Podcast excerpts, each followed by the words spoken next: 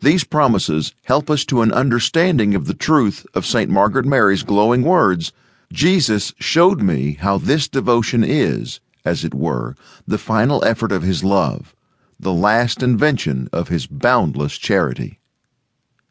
First promise I will give to my faithful all the graces necessary in their state of life. The duties of our daily life are numerous and often difficult.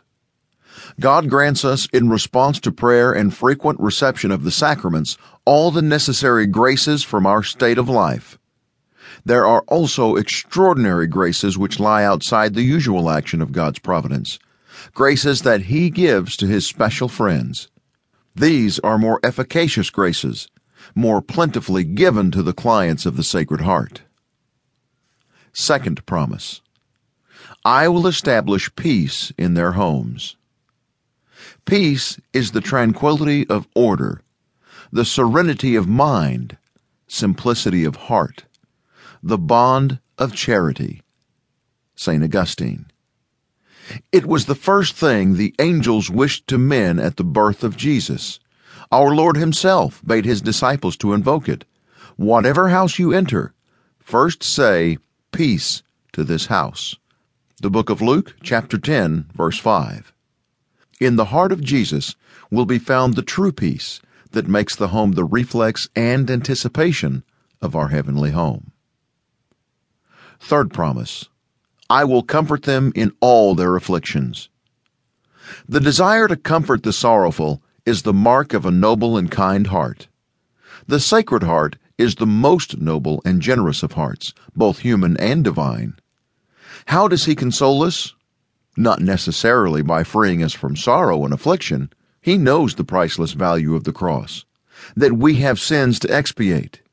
By His grace, He makes what is painful tolerable. I am filled with comfort. I overflow with joy in all troubles. 2 Corinthians chapter 7 verse 4. Fourth promise. I will be their secure refuge in life and, above all, in death. One of the soldiers opened his side with a lance, and immediately there came out blood and water. St. John chapter 19 verse 34. Christ's side was opened to show that divine providence wished all men to find in his divine heart an assured refuge against the enemies of our salvation. In his heart we can find protection, strength in our frailty, perseverance in our inconstancy, assured refuge in the dangers and toils of life, and at the hour of death. Fifth promise I will bestow abundant blessings upon all their undertakings.